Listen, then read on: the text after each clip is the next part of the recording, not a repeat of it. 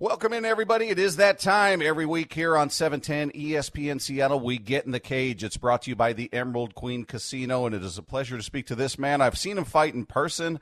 I haven't had a chance to speak to him yet, but uh, we have rectified that now. Joining us on the Issaquah Pest Control Hotline, he is the gentleman. Austin Vanderford is with us. Austin, how are you, man? I'm doing good. Yeah, thank you for having me. It, it's good to talk to you, man. It's really it's it's cool to see where you're at, and we're going to talk about your fight you got coming up here in just a couple of moments. But I, I think I saw maybe it was your third fight. You you fought uh, Phoenix Jones, Ben Fodor, uh, at the uh, Emerald Queen, and uh, in a cage ah. sport fight.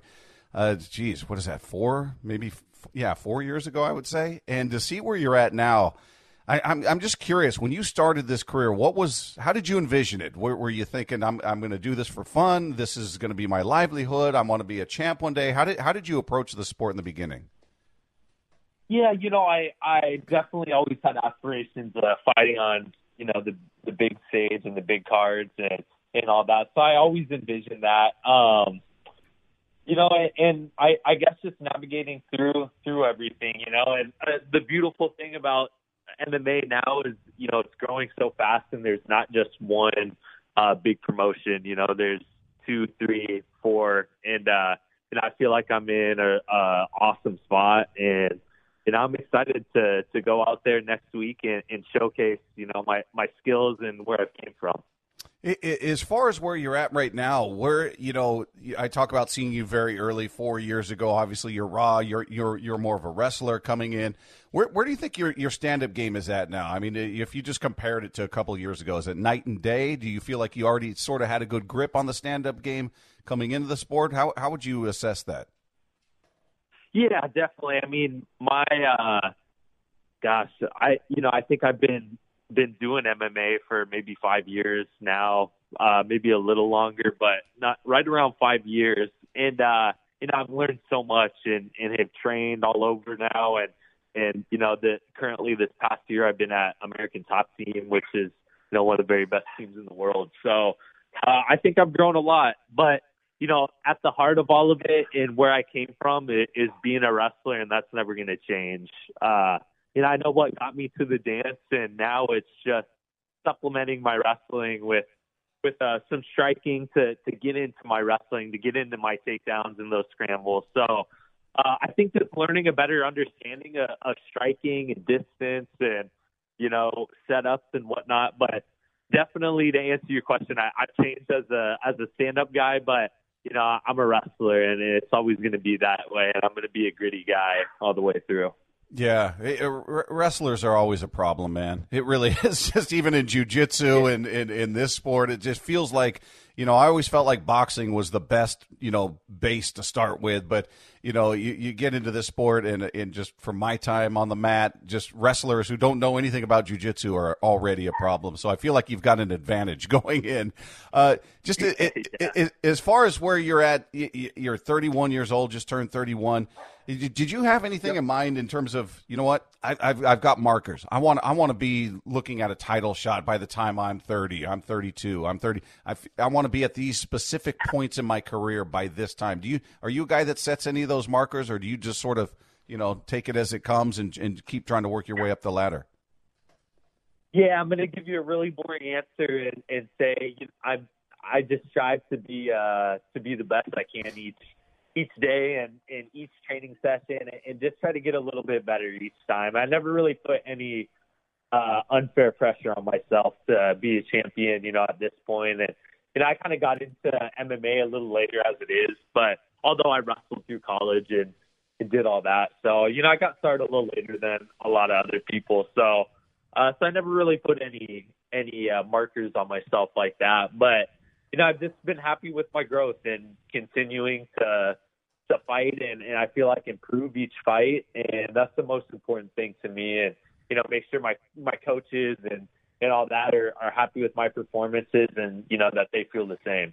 You, you talk about getting into it late. What what was it that brought you to the sport? What was was there an original goal, original dream as far as what you wanted to do, and then I don't know, maybe you started watching the UFC, started watching MMA, and it, it, it sucked you in. How did you how did you come to the sport late? Yeah, I was always a fan, man. But uh, you know, I wrestled I wrestled through college and uh, I finished up my degree when I got done. So I spent two years as a, a graduate assistant at Southern Oregon University, and I, I had a lot of people in my ears saying, "Yeah, you got to fight. You got to you got to fight when you're done wrestling, you know, and all that shit." And I just, uh, yeah, I, I don't know. You know, it took me a while to to get a fight. I remember, I remember, I think two events in a row I showed up and. uh you know, showed up for weigh-ins and my opponent never showed up or, you know, just silly stuff like that. And, and, uh, just coming from a wrestling background, you know, I always had a little bit of trouble getting going early on, uh, with guys wanting to take fights and whatnot. So it just took a little work. Well, and I'm curious, and we'll we'll talk about your fight here in just a moment. But you know, during this whole pandemic, everybody has handled it differently. You you're a guy who's been really active. I mean, I think you fought four times your first year in 2017. You fought twice in 18, three times in 19, yeah. and then the pandemic hits, and you get one fight uh, back in November um, in, in yeah. 2020. What was that like for a guy who's as active as you are with your schedule? Uh, what, was it an opportunity just to work on what you felt your weaknesses were, or was it frustration not being able to get out there? How did how did you approach this pandemic? Yeah, well, thankfully, uh, you know, Chael Sonnen puts on a, a jujitsu show, Submission Underground, and I was able to get on that, I believe, uh, three times. So, you know, I, I competed uh, uh, away from MMA as well. So, um, yeah, you know, I just I saw it as an opportunity to to get better and just continue to work on my skill set. Uh, we were able to move down here to Florida and and uh, here in Coconut Creek, so no, really, the pandemic wasn't uh, wasn't anything too crazy for us. And yeah, I I was still able to to train full time, and you know, thankfully, I'm a I'm a full time fighter, so um, I didn't have to worry about work. It was just training and getting better. Hey, I, I wanted to ask this, and this may be a dumb question, but when uh, you're you're like a lot of fighters who do compete in these grappling tournaments, but your your your living yeah. is in the cage where you're throwing punches, you're throwing elbows and kicks. Is there ever a moment where you, you uh, you almost lose yourself and you're thinking, okay, I've got this guy in a position I can drop elbows now, or I can, where there's just that flash, that moment where you're thinking, I got I've got my opening here. I can I can do I can deliver a blow where obviously you're not throwing punches or kicks in these tournaments. No, not too much. Man. I'm pretty focused on on the task at hand and you know be prepared to to just go out and do a jujitsu match. So, um, you know, I love to fight. That's my favorite thing to do. But the the jujitsu competitions are fun too. And like I said, thankfully, you know, I was able to compete against some really high level uh, jujitsu guys and, and kind of work on that skill a little bit as well. Well, let's talk about what you've got coming up because uh, Fabian Edwards and I and I read an article where you said you know he's been on your radar for a while. You're going to fight him May 21st, Bellator 259, taking place in Uncasville, Connecticut. What what was it about him? Why why is this guy in, Fabian Edwards been on your radar for a while? Because uh, you know I knew he was another up and coming guy for the Bellator's middleweight division. Um, you know he's he's a cocky guy. We're we're two opposites. He's a he's a cocky guy. I'm I'm a you know I'm a pretty humble guy, and uh, he, yeah, he said some he said some things, kind of poking fun at, at who my wife is and whatnot, and you know, it's just a guy I want to go out there and hurt, and uh, a guy I want to go out and compete against, and and uh, you know, kind of prove some things to him. So uh, I just I figured, you know, one way or another, we were probably going to cross paths in our careers, and we're both, you know, we're both going after the same goal, and and uh, we're going to meet for you know a collision course May 21st. Yeah, it, it's interesting because you're ranked ahead of him. So some people would say, "Well, why you know why take that chance? Why not fight a guy who's in front of you?" And I know schedules and things like that always come into play. But do you look at this as a risk, or hey, this is kind of a no win for me because I'm I'm actually ranked number three. This guy's number four, so it, it doesn't really help you in the in the way of you know beating somebody in front of you and pushing you up into that contender spot. Was there any of that thought? Nah, not really. You know what? I I grew up in the wrestling world and you know, wrestling in tournaments and you got to beat the best to to get to the top. And sometimes it's not the the guy ranked number one or the guy ranked number two who's who's the best who makes it to the final. So, uh, you know, my my job is just to go out there and put on a a good show and, and go and be dominant. And I think that if I do that, it, regardless of you know, who in the top five or top ten it is, I think Bellator is going to recognize that and you know give me my due diligence.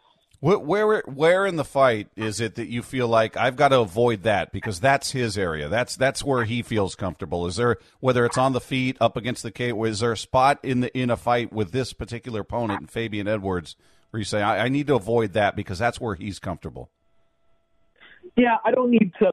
I don't need to stand up at a distance with him and and trade uh, trade punches or kicks from from a distance. I think you know obviously my uh, my background's wrestling, and I think it's no secret what what I want to go out and do and what I want to go out and implement. So, um, you know, just just staying out there. I, I just need to keep my hands up. Um, you know, he feints a lot. He throws a lot of fakes, and you know, you know, not biting on stuff like that, and and uh, just go out there and, and be me and do me and do what I I train for every day. And I think if I go and do that, that you know, the results are going to be in my favor.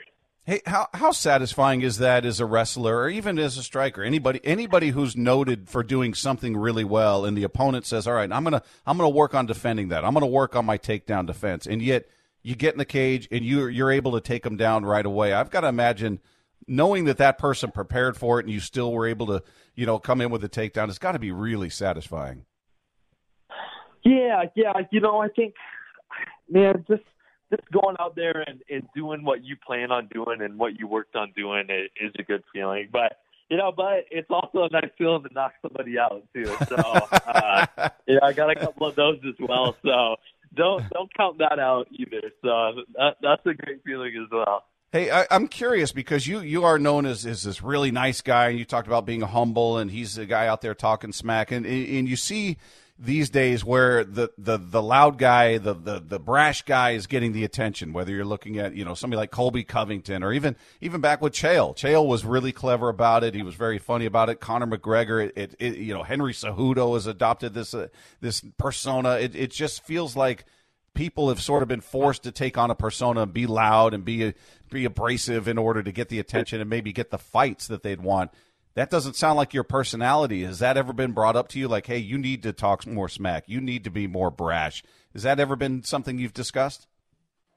Yeah, you know, I never. Uh, I, I I was kind of presented the opportunity to do that when I first started dating Paige and you know being married. And actually, you know, Chael was my longtime uh, training partner, so you know he and I have talked and whatnot. But I thought the most important thing for me was to be authentic and and be myself, and, and this is who I am. And I'm not really that good at, at talking trash. I can get on and, and be funny uh, on social media and you know do stuff that way. But to me, it's uh, I'm a respectful guy, and I guess you know deep down in my heart, I'm a I'm a respectful martial artist, and I respect you know what everyone's doing. And you know what, I I'm I'm happy for the people who uh, talk trash, and I think that that it's a super important part in our game. As as you can see with uh, all the stuff going on with the the YouTube fighters and whatnot, you know, I think, yeah.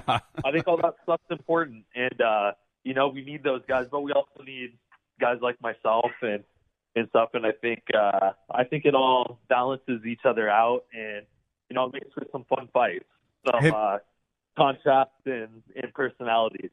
All right. Before I ask you how this fight ends, have you ever stepped into the cage angry? Have you ever stepped in there where you truly did not like a person and, and you know, often you hear with, with in training, you, you get mad. That's when you make your mistakes. That you you want to try to get your opponent mad, get them out of their game plan, and they're going to abandon theirs and make big mistakes. Has it has it ever been hard for you to sort of? Is there somebody that's been standing across that cage from you and you're like, man, I am biting my tongue. I want to hurt this guy so bad, but it, it, it's hard to keep your composure in there. Or are you pretty cool, calm, and collected regardless of what's been said leading up to a fight? Yeah, you know, I think I'm pretty even keel, and I, uh, you know, to to be honest, my goal is to go out and you know hurt hurt my opponent each time, and it, uh, like I said, I respect my opponents and my competition. But you know, when the cage door shuts, I know what his intentions are, and uh, you know, my intentions are are not so nice and they're bad as well. So um, I, I don't really think it matters what what they say or don't say going into the fight. You know, I want to go out there and, and hurt this guy and hurt this opponent and you know, just prove prove where I'm at. Well, May 21st, Bellator 259 from the uh, Mohegan Sun Arena in Uncasville, Connecticut. Austin Vanderford will be taking on Fabian Edwards. Austin, how does it end? Man, I think if I, I go out and do what, you know, we've trained to do and, and go out and, and uh, implement my game, I think I, you know, the fight ends with me being victorious.